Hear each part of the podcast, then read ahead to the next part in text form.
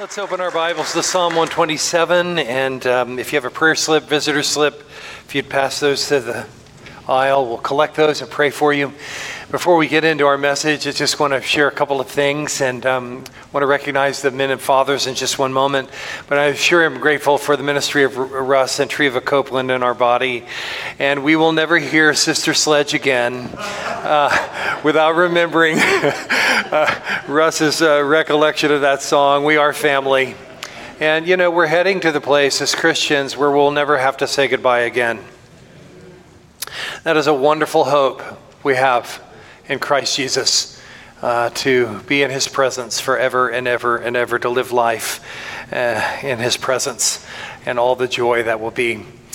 Uh, I want to take a moment on this Father's Day and recognize the men of God, the fathers in this uh, church, church body. If you would, men, would you stand?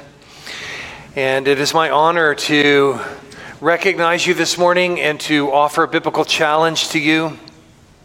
We're sending a gift in your honor to Emmanuel New Orleans to help with their ministry in New Orleans, and uh, excited to send that off to Matthew DeLauder.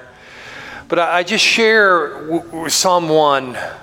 Blessed is the man who walks not in the counsel of the ungodly, nor stands in the way of sinners, nor sits in the seat of the scoffer. But his delight is in the law of the Lord and in that law he meditates day and night, and he shall be like a tree planted by the streams of water that brings forth his fruit in its season. And whatsoever he does shall prosper.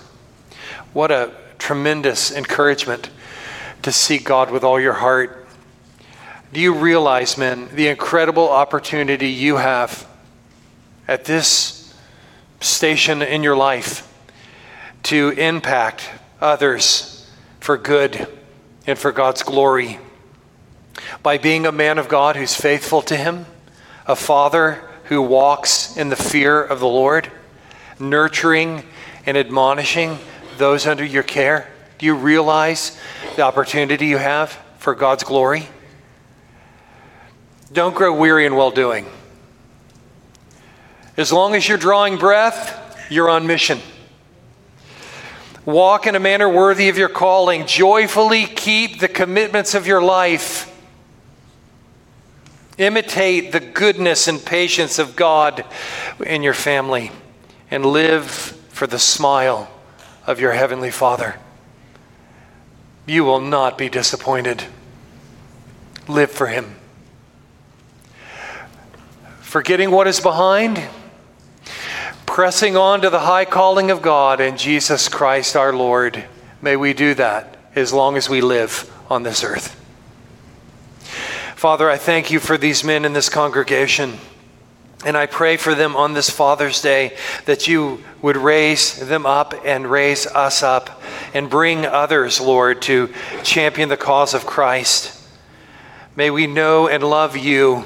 May we treasure your word. May we love our wives as Christ loved the church. May we nurture our children in the admonition of the Lord. May we glory in the cross and never forget your grace that has redeemed us and saved us. And I pray, Father, you would help us to walk as men of integrity and to live with no secrets, and that we would be men of biblical vision and courage and sacrifice, that when others see us, they would see you, imperfect as we are, sinful as we are, we're redeemed by your blood. So may we fight the good fight and finish the course. And may we hear you say, Well done, my good and faithful servant. And we pray these things this morning in your mighty name. Amen. You may be seated, brothers. One of the great pursuits of life is the search for meaning. You see that on display all around us. Many times, the struggle to find meaning and purpose is likened to Sisyphus, the tragic hero of an ancient Greek myth. Because he had offended the gods, he was doomed to an everlasting hell of repeated and constant frustration. His task was to push a huge boulder up a steep hill. It took all his strength to move the rock, and every time he reached the top, the boulder rolled over and crashed once more to the bottom. And this was his life over and over and over again. Sisyphus's uh, task required that he race to the bottom and start over again. No final progress was achieved. Sometimes life feels like Sisyphus's uh, futile routine, even for those who follow Jesus Christ. Sometimes our sanctification can become and is uh, so painfully slow. And we wonder, um, Lord, am I ever going to make any progress? Life is filled with routine that sometimes can breed a boredom. I find myself in the regular events of our Connect group reminding those that gather in small groups we live in a local church, we live in routine. And that's not bad. Great things happen through routines. That's how we grow. We're called to discipline ourselves for the purpose of godliness. That's routine.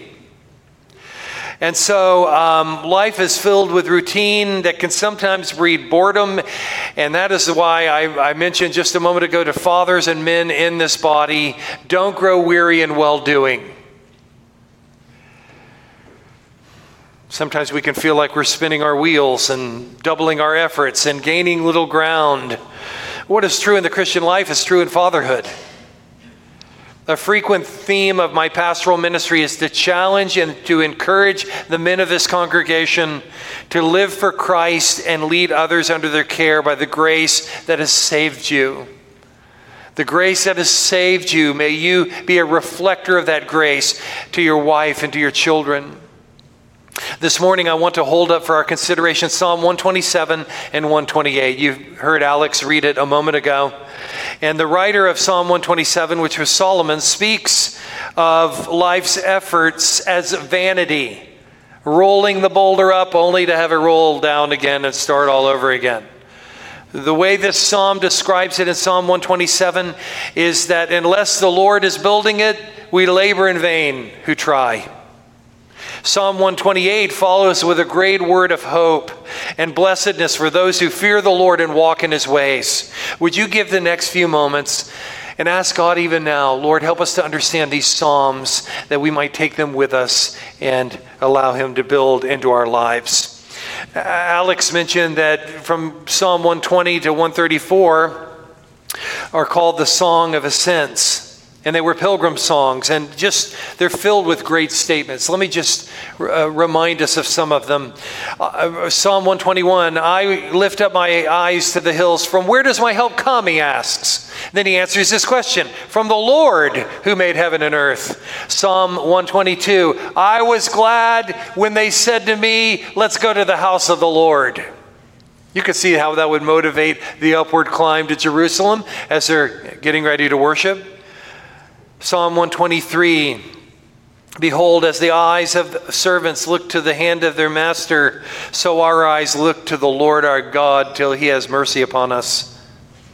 Psalm 124 If, if it had not been the Lord on our side, if it had not been the Lord who was on our side, let Israel say again, in other words, let's say that one more time. If the Lord had not been on our side, then we would have been swallowed up alive.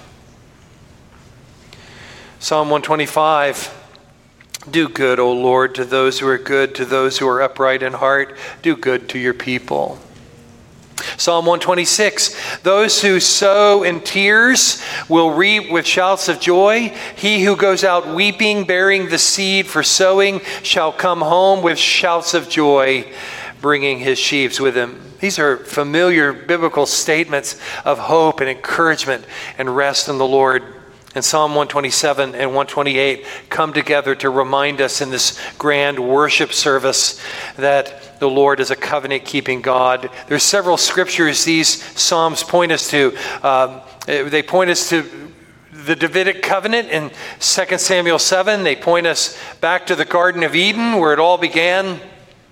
And so David's son Solomon built the temple, and the promised line of descent came from David that would ultimately bring the Lord Jesus Christ into this world, an ever reigning seed who promised to build his church. And so Psalm 127 refers to the house that the Lord will build. And the poetry really resonates with this temple, the dynasty, the household of God, and the celebration of a, the return to Jerusalem. I want to kind of hang my thoughts on several things. If you have the insert, this may help. First, our efforts to hold things together, our efforts to hold together are useless without the Lord. We live in a world that seeks to provide cheap remedies for profound problems, quick fixes to try to remedy, uh, you know. You don't put a band aid on a melanoma, you, you need treatment. And for the Lord to do deep treatment on our hearts, our efforts to hold it together without His sustaining grace is useless. That's right. Useless. Even if those that seem to have it all together in this world, it doesn't last. He says, Unless the Lord builds the house, those who build it are labor in vain. Unless the Lord watches over the city, the watchman stays awake in vain. That word vanity means emptiness. It appears twice in verse 1 and again in verse 2. And Solomon is asserting that if the Lord does not build the house and keep the city, all human effort will be empty, in vain. He then shifts in verses 3 through 5 uh, from house to, the, uh, to building in the sense of a, a family with sons being the topic of conversation. Whereas human efforts are in vanity, the Lord gives sons as a lasting heritage. In fact, they're a gift from the Lord. And those children, God's provision, become God's protection because they will be released for God's purposes in this world. So he mentions in verses 1 and 2 vanity, uselessness, our efforts to hold things together, our efforts to make it successful, doesn't mean we sit on our hands. We know that's not the Christian life. There, are, there should be a sense of urgency as we live for the Lord, a sense of urgency um, as we um, uh, follow Him, that our heart would be in tune with His Spirit and we would lay our lives on the altar for His glory. So, vanity to heritage, verse 3, to arrows in the hands of the warrior. And we notice that building is useless unless the Lord builds the house. What does that mean in real time? What does that mean for your life and mine? That means that when we come to know the Lord Jesus Christ, He gives to us um, instruction. One of the, uh, the, the, thrusts of the, uh, the Great Commission was that you are to teach them whatever I've taught you baptizing them in the name of the Father and the Son and the Holy Spirit. You're to teach them that they might obey me, to believe on me, and to follow me. And so when we look at um, the Lord building our lives, we ask basic questions Who am I? Where do I find my purpose? And for the Christian, we find our purpose on a tree called Calvary. We, we find our purpose in the one who's risen from the dead and is Lord forever and ever and we care what he says, and we believe that he has spoken to us through his word. This isn't hero worship. Jesus isn't dead in a grave, he's alive, and he's coming back again. And those who would uh, those who know him live for him. That means I care about the obedience of my life. I, I care about the commitments of my life. And uh, everything is under the umbrella of his lordship in my life. And apart from that, my my efforts for security are useless. And Lord, unless the Lord watches over the city, the, the watchman keeps awake in vain. Work is useless unless the Lord gives significance. It can become an idol and an end to itself. The punishment, I, I, think of the punishment of Samson when I think of uselessness. Here was a, a man with all the gifts of God, and it's an amazing thing to me to find Samson in the faith chapter of Hebrews 11. But he's there, not without wounds and tarnishes, that's for sure. Uh, Samson was a he man with a she problem. And he had a, a real uh, issue of integrity, which ultimately led to the forfeiture of his strength. But the punishment of Samson comes to mind when I, when I think of this vanity. Uh, he had revealed the secret of his, uh, his strength and his traitorous, to his traitorous lover, Delilah. In Judges 14 through 16, we read of his life. And it says in Judges 16 that the, that the Philistines seized him and gouged him with his eye, uh, gouged out his eyes. And they brought him down to Gaza and bound him with bronze chains, and he was a grinder in the prison. So the job that the ox or the donkey once had, pushing the grinder that would grind the meal in the prison, Samson now had. Strong boy you got so much strength? Why don't you walk around in the circle all day long? The grinder in a Philistine prison was often, again, a beast of burden, and this is what Samson was doing. Hollywood, Hollywood portrays this. The actor Victor Mature uh, played Samson. He, re- he replaces the ox, and the ox was the, the uh, would push that lever, and in the scene in the movie, uh, it just has him going rut by rut by rut by rut. And there he was, muscles glistening with the sweat, walking around and around in an endless cycle of toil. Useless. The Word of God gives incredible hope in these verses. And the issue is, is will you believe it? That uh, left to myself, Ultimately, I can't hold it together. But if I trust the Lord and walk in his ways, he's promised to bless my life. I think of Colossians 1:17, and whatever you do in word or deed, do everything in the name of the Lord Jesus, giving thanks to God the Father through him. Young man, young lady this morning, who are you going to live for? Who are you going to give your heart to? Who are you going to listen to in this world? I pray it is the Lord Jesus Christ, and you would hear his word coming to you even today. Even with a God ignoring and God belittling mindset, this world is very much aware of the futility of life. We see it in suicide, we see it in give it, people given over to passions of all kinds. God calls us to follow him. So without the Lord, our efforts to hold it together are what? Useless vanity. Secondly, building your life and family with God's rebar. I was reminded of this um, picture from uh, our staff reads two books a year. We've done that for a long time. So I'm guessing we've read 40 books together maybe over the years. And uh, our most recent one was by Paul David Tripp, Instruments in the Redeemer's Hand.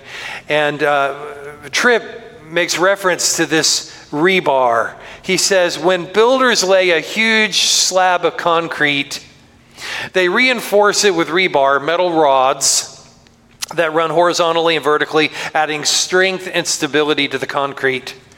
Similarly, the great themes of God's story run through every passage of Scripture, producing a stability in my life that I can find nowhere else only in the context of these themes will the pieces of my story, the pieces of my life, make any sense. So I find in these Psalms a building your life and your family with God's rebar. What do you mean? Well, he transitions from vanity to heritage in verse 3. He says, Children are heritage from the Lord. The fruit of the womb is a reward, like arrows in the hands of a warrior, the children of one's youth. And so uh, he will not be put to shame. How do I get a life like that? Not by following uh, the counsel of this age, not by following the dating practices and the courtship uh, uh um, examples of this world.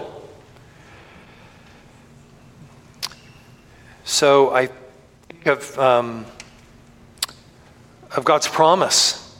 How do I build something that's substantial, well, he's got to do it. So I'm looking to his word and to his way for how I make every major decision in my life. And so, what kind of rebar does God use? What do we find in the text of Scripture that holds things together? Uh, I would mention several.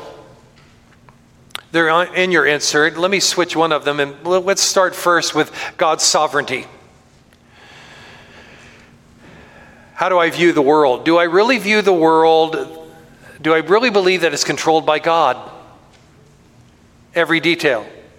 I was reminded of that in Daniel chapter 4, where Nebuchadnezzar, after spending seven years in, uh, uh, under God's judgment as an insane person who had lost his mind, to go from the most powerful man in the world to eating grass and, um, and, and and basically being insane for seven years, Nebuchadnezzar came to his senses and he lifted his eyes to heaven and he said in Daniel 4, um, as his reason returned to him, I bless the Most High, and uh, who is to be praised and honored, who lives forever, for his dominion is an everlasting dominion, and his kingdom endures for, from generation to generation. And so peace and stability come by acknowledging the Lord reigns. He dwells in heaven and he does whatever he pleases. And Daniel, who wrote the book of Daniel, was aware of Nebuchadnezzar's fall and his, um, and his recovery of his senses. Daniel believed in God's sovereignty. How else do you think he could have stood in the lion's den? And all of the attacks that came to him in his life. God's sovereignty? Do you believe that God is sovereign? Do you trust Him as being sovereign over every detail of your life? Are you trusting Him with the details of your life? Secondly, would be God's grace. At the root of pride, at the root of sin is pride. For by grace we've been saved through faith, and the grace that has saved us, we are to express to others, certainly those closest to us in our family. But pride says, I can do it. I can, I can make a name for myself. And so, with that, brings a lot of baggage to show God's grace, which is expressed in forgiveness, which is expressed in all the fruit of the Spirit, which is expressed in God's wisdom on your life. All of these things come, and grace is a rebar, a, a, a, um, that iron that holds the foundation of life uh, together. And uh, thirdly, I would say that faith and obedience to God's word is rebar that you can build on. Um, his commandments are not burdensome to us, they're life giving to us. Um, may, maybe you've come here tonight as a dad and you're frustrated. I could certainly relate to that. Just remember your failures are not final. And that every aspect of the Christian life, certainly, Father, and again in the grace of God. And so, one of the things that can happen when we fire when we misfire um, in fatherhood is that we parent without vision. And we get distracted from the, uh, the, the course at hand. Here would be something that would be maybe revolutionary to your family. When's the last time you prayed with your family? When's the last time you read God's word in your home? When's the last time uh, you've had a, a lengthy discussion about the things of God and what God's doing in your life? That should be ongoing in the Christian family. And maybe you could begin that today by saying, We need to come together and get down on our knees in a family altar and call upon the name of the Lord. Is there any replacement for that? I would say there's no replacement for that, actually, to call upon Him. And when we misfire, we can become discouraged and temptations can come temptation to give things instead of ourselves, temptation to give our best to our jobs and our hobbies, temptation to exasperate our children through unrealistic expectations. You know, the New Testament doesn't say a lot about fatherhood. In fact, I can only find two examples in Colossians and Ephesians that speak to fathers. And you know what both of them say, in essence? Don't exasperate your children, but bring them up in the nurture and admonition of the Lord. Don't be angry with them. Of all the New Testament, don't do that. Marshall Segal, I'm reminded of an article he wrote several years ago he wrote, Not every dad is a good dad. Isn't that the truth? Maybe for you, fatherhood or Father's Day is anything but um, good memories.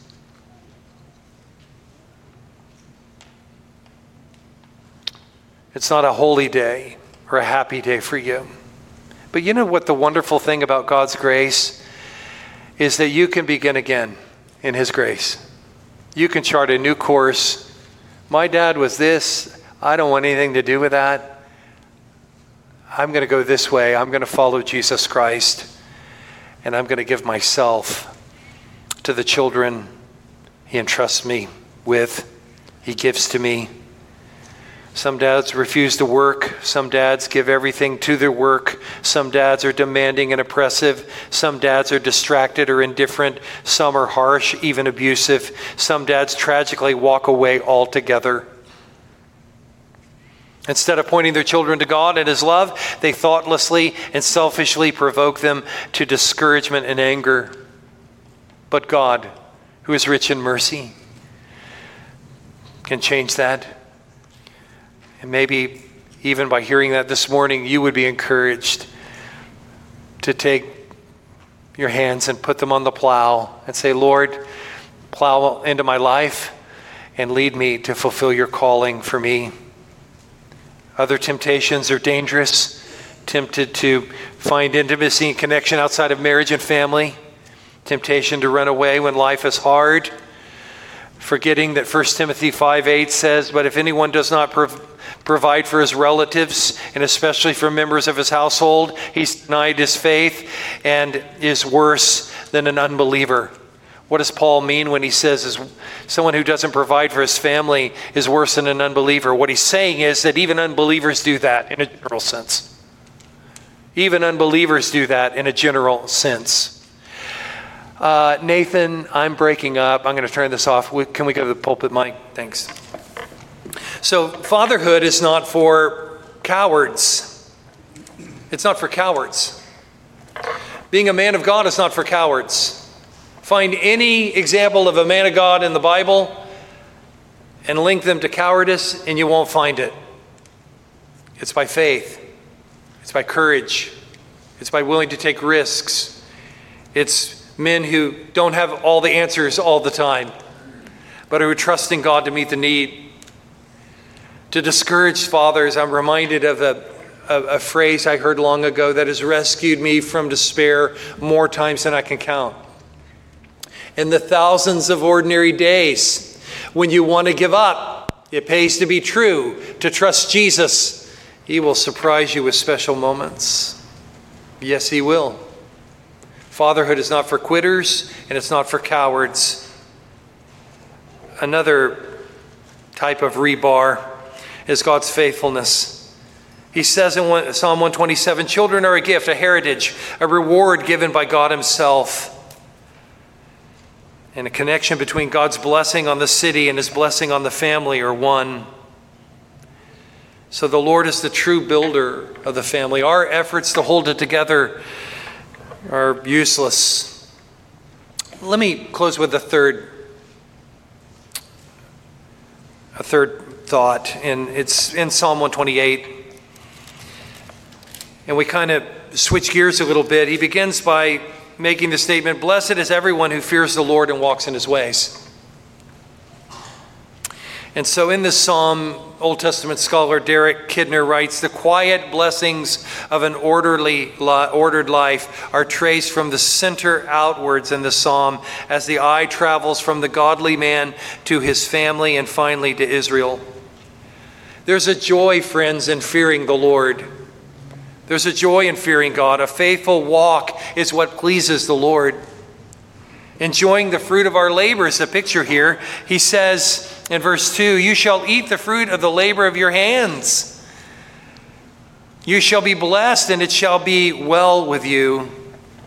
So, seeing the blessing of God upon your family, he refers to his wife as a fruitful vine, which has a picture not only of God's blessing through childbearing, but the idea of refreshment. Refreshment in your home. He closes in verses 5 and 6 The Lord bless you from Zion. So he leaves the individual man and his family to speak from the perspective of the nation when the, when, the, when the man of God is right, the family walks in obedience, it impacts uh, not only the home, but also the entire nation. Is there any confusion on why we are facing so many problems today as a nation? When you look at the collapse of the home, Why would we think God would ever bless our nation when you see marriage in tatters, radically redefined, divorces at a premium? Why would we think there would be peace and stability and blessing when we ignore God's principles so clearly? James Boice stated that the church is the channel of God's grace, essential for our spiritual health, so we can never be merely individualistic believers. We need each other. And that's where he ends by saying, The Lord bless you from Zion. May you see the prosperity of Jerusalem. This is an imagery of the church, of the covenant people of God. Therefore, let us pray for our church and let us work for its good too. If it prospers, we prosper. If God is blessing there, we will be blessed. So these two Psalms speak of, of what life looks like when the Lord builds and the Lord blesses. I pray that that would be our longing today. And it begins with a personal relationship with Jesus Christ.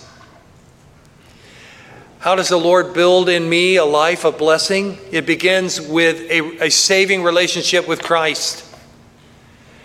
That God is in a redeeming work. All of these things, which is an imagery, many of these things are an imagery from the garden when God created Adam and Eve, that with the fall, we're in need of redemption.